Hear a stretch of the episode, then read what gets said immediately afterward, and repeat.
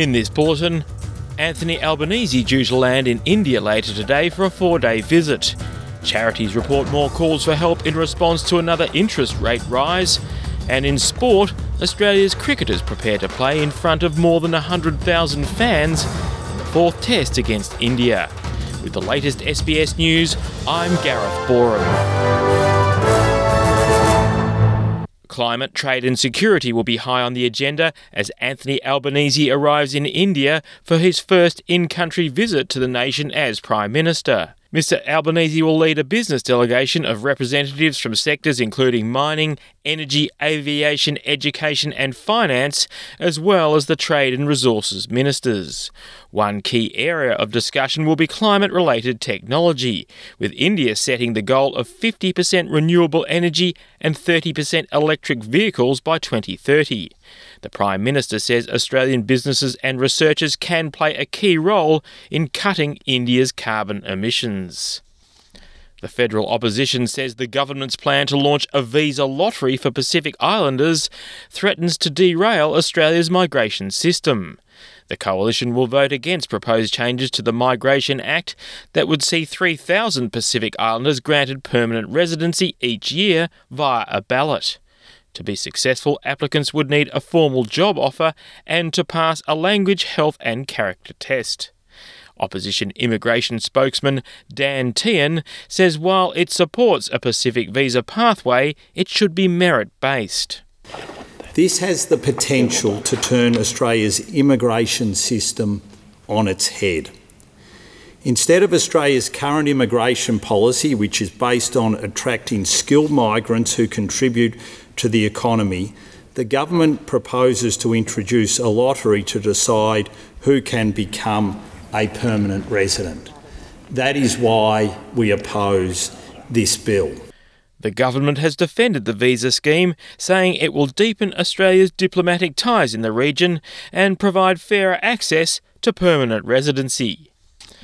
Analysts estimate the latest Reserve Bank interest rate rise will add more than $1,000 to the average monthly mortgage, compared with repayments in April last year. The RBA has been lifting interest rates aggressively to tackle inflation, which came in at a hotter than expected 7.8% in the December quarter, its highest level since 1990. Federal Treasurer Jim Chalmers admits it will make life even more difficult for struggling mortgage holders. Rima Wazani is a volunteer with charity Community Care Kitchen in Sydney's southwest. She says the rate rises are having a big effect on the local community.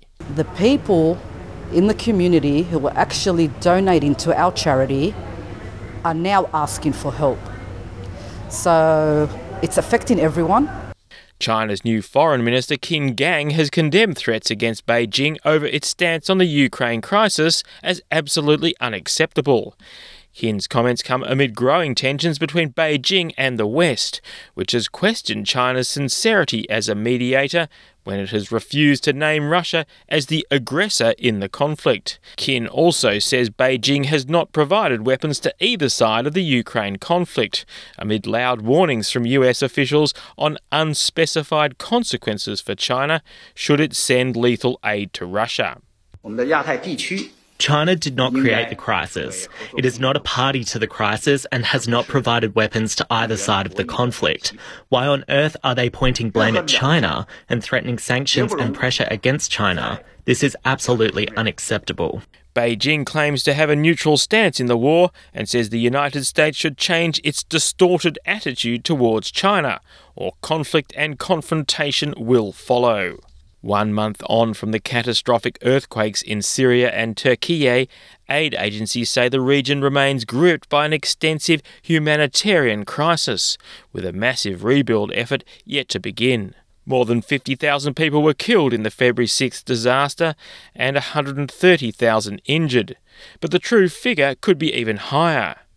UNICEF says the scale of the destruction in northwestern Syria is beyond belief, while in southern Turkey, eh, the UN estimates at least 1.5 million people are homeless, with 850,000 children across the two countries displaced. The UN says efforts to help are hampered, with a $2 billion appeal only 10% funded. South across the border, Syria's needs are soaring Amnesty International is accusing the Syrian government and rebel forces of blocking more than 100 trucks carrying vital aid entering parts of Aleppo.